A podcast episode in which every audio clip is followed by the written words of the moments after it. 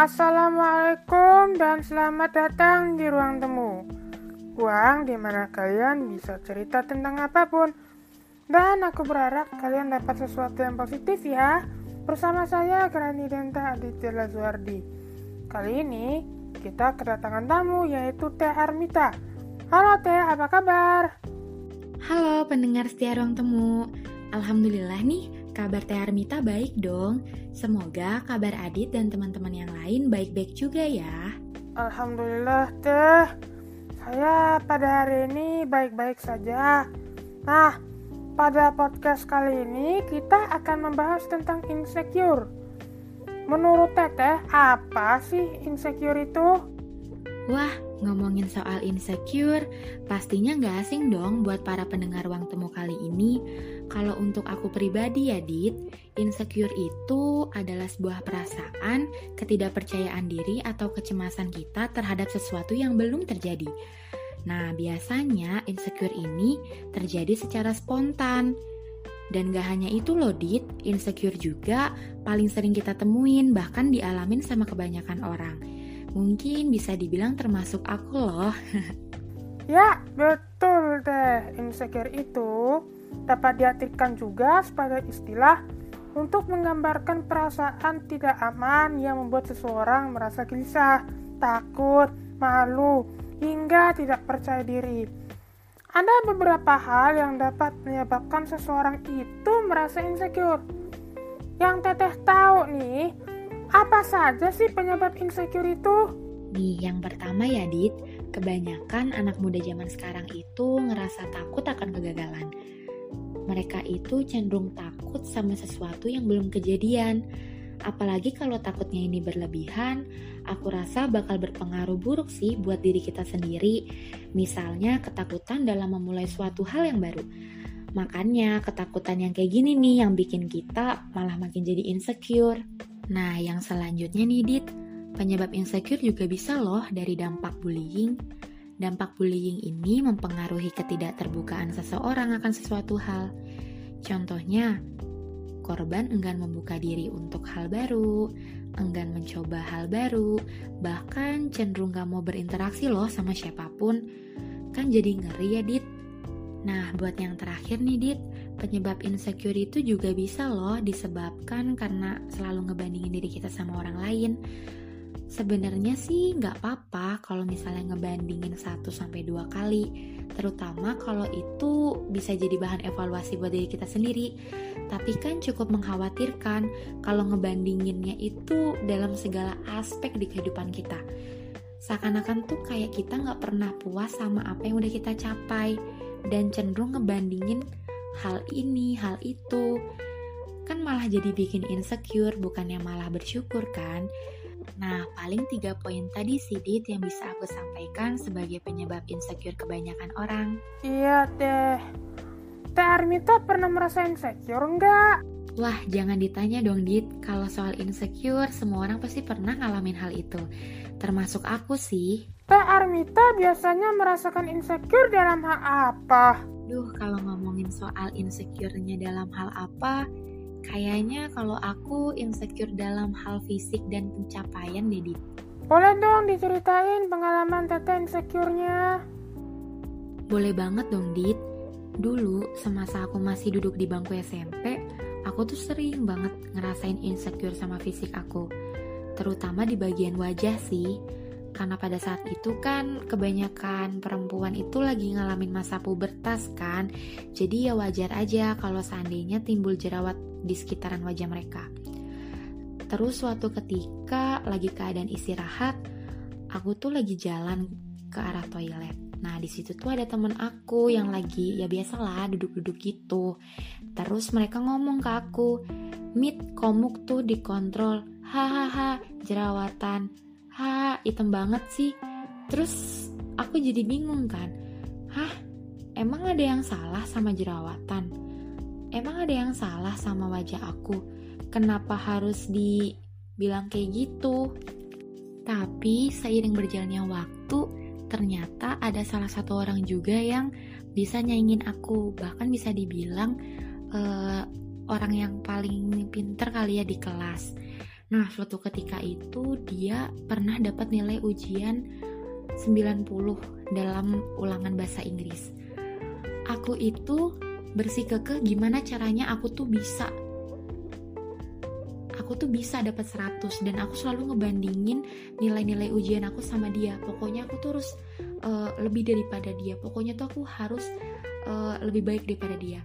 Tapi lama kelamaan itu ada di mana uh, fase tuh aku ngerasa aduh aku tuh nggak bisa ngelebihin dia.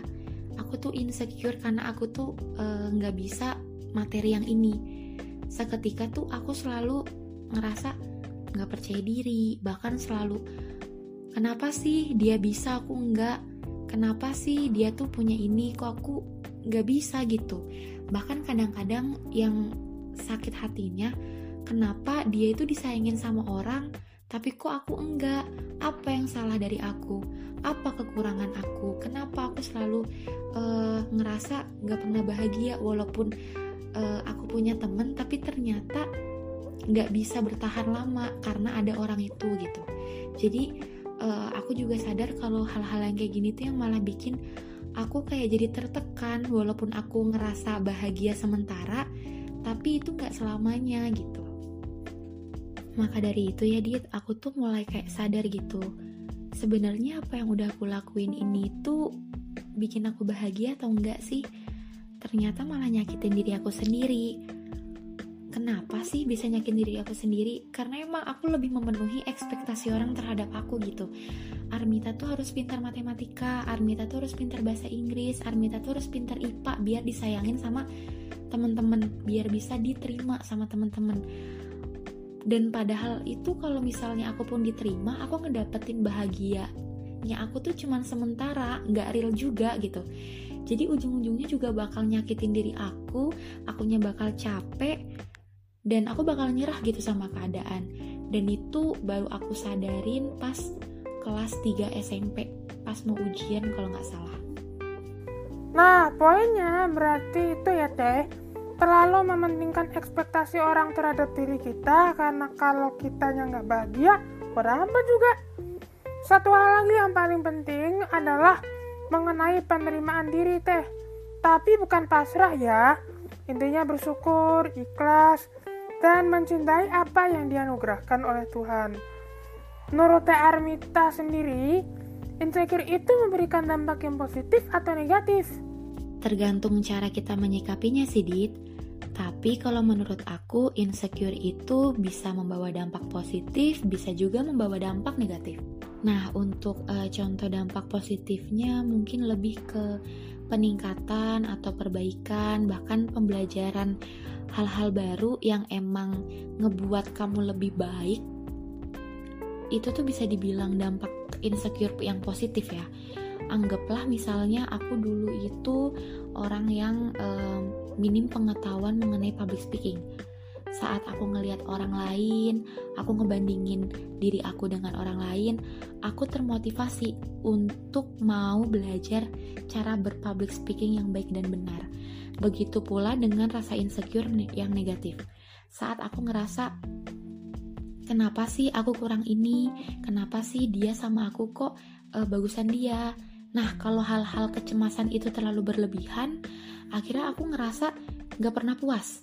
Kayak aku harus kayak dia, aku harus kayak ini, aku kayak ini. Jadi kayak kamu tuh selalu ingin menjadi orang lain, padahal tuh kamu udah lebih baik buat jadi diri kamu sendiri tanpa harus menyamakan diri kamu sama orang lain. Karena menurut aku, setiap orang tuh punya pencapaian yang beda-beda dan punya waktu untuk menjadi sukses yang berbeda pula. Jadi jangan pernah menyamakan kamu dengan orang lain karena setiap batas dan kemampuan orang lain itu pasti punya kapasitasnya masing-masing sih, Dit. Menurut aku sih kayak gitu ya. Nah, kalau kita nggak dilahirkan sebagai orang yang good looking, just accept it. Bukan berarti perlu amat sama penampilan, melainkan merawat tanpa merubah kodrat. Kita bisa olahraga atau nyoba mix and match baju biar kelihatan modis. Secara nggak langsung, kita belajar untuk menerima kekurangan sambil membangun kepercayaan diri. Atau kalau kita merasa bukan orang yang pintar, jangan ngerasa rendah diri.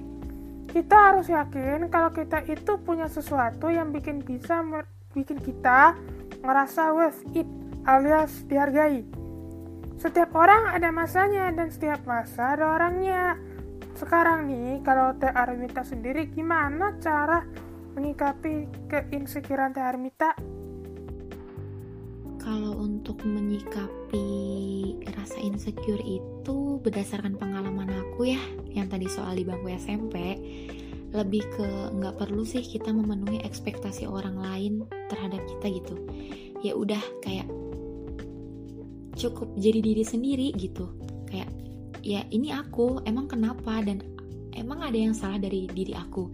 Ya kalau emang aku kayak gini ya udah kayak gini nggak perlu kamu harus jadi A, kamu nggak perlu harus jadi B, bahkan kayak harus bekerja keras untuk memuaskan orang lain itu nggak perlu gitu. Kamu nggak perlu validasi atas keberhasilan kamu gitu. Jadi kayak menurut aku sih yang pertama ya lakukan refleksi pada diri kamu sih. Jadi kayak uh, kita tuh patut ya merenungi insecure yang ada di kita ini apa berasal dari diri kita atau memang muncul karena kita mengikuti kemauan orang lain. Kayak gitu sih. Jadi kayak yang tadi aku alamin itu lebih ke gimana cara aku harus kayak gini dan aku harus memenuhi orang lain biar aku diterima. Itu mungkin salah satu uh, solusi buat ngatasin insecure. Jadi kayak kamu lihat diri kamu, baiknya kamu, kelebihan kamu buat ngatasin si insecure itu gitu. Nah buat yang kedua tanemin gitu uh, sudut positif mengenai insecure. Jadi kamu anggap insecure itu hal yang positif bukan hal yang negatif walaupun memang sebenarnya tergantung orang ya dalam menyikapinya tapi sebenarnya tuh insecure itu ada baiknya terlebih kalau e, berkaitan sama yang tadi aku bilang perkembangan diri perbaikan diri dan progres kita untuk menuju ke arah yang lebih baik tuh hal positif banget gitu dari insecure dengan kita tahu atau mengenal kelebihan kita atau kekurangan kita, kita tuh bakal tahu batasan apa yang harus kita lakukan sebagai individu yang seharusnya. Nah, dari beberapa cara dalam menghadapi insecure, aku pengen nitip pesan ke kalian untuk punya pemikiran terbuka terkait kritikan atau masukan dari orang lain. Karena menurut aku terkadang komentar dari orang sekitar itu bisa jadi apa ya acuan kita gitu apa yang kurang dari kita kita bisa tingkatin dan apa yang terlalu berlebihan dari kita kita bisa kurangin. Dengan begitu kita juga lebih bersyukur dan lebih menghargai bahkan mencintai diri kita sendiri. Kayak gitu sih Dit. Jadi intinya kita harus love yourself ya. Teh tapi tetap ya harus ada usaha dari diri kita untuk menjadi lebih baik dan selalu tanamkan dalam diri kita untuk mengubah insecure jadi bersyukur. Kira-kira apa sih motivasi dari Teteh untuk orang-orang yang sering merasa insecure? Mungkin uh, pesan aku buat teman-teman yang lagi ngerasa insecure, kalian tuh berharga. Kalian itu punya kelebihan dan kekurangan masing-masing kita nggak perlu mengkompar diri kita dengan orang lain entah itu terkait dengan pencapaian, standar kecantikan, itu tuh nggak akan ada habisnya. Itu tuh malah bikin kalian tertekan, ngerasa tidak dicintai, ngerasa selalu kurang, dan bahkan nggak akan puas gitu. Ya sama kayak teori yang di atas langit masih ada langit gitu, dan nggak akan pernah bisa ada yang sempurna di hidup ini gitu jadi paling uh, harus love yourself sih saat kalian udah ngerasa di level kayak oh gue harus bersyukur ya nggak bakal ada insecure lagi gitu yang menghantui pikiran kalian. Dan yang terakhir jangan overthinking. Jangan pernah ngerasa kayak ah nanti si ini ngomong ini ah nanti si ini ngomong ini. Enggak itu tuh cuman pikiran-pikiran kalian tuh kayak itu tuh nggak nggak bakal kejadian. Jadi nggak usah pikirin hal yang emang belum kejadian. Jadi fokus buat uh, lihat kelebihan kalian. Kalian tuh emas kalian tuh berharga. Jadi kayak pokoknya harus sayang love yourself lah pokoknya ya. Gitu aja sih paling dit. Nah, itulah pesan dari Teh Armita buat kalian yang sering merasa insecure. Terima kasih ya buat Teh Armita udah mau berbagi cerita pada podcast kali ini. Demikian podcast Ruang Tamu bersama Granny Denta dan Teh Armita membahas tentang insecure.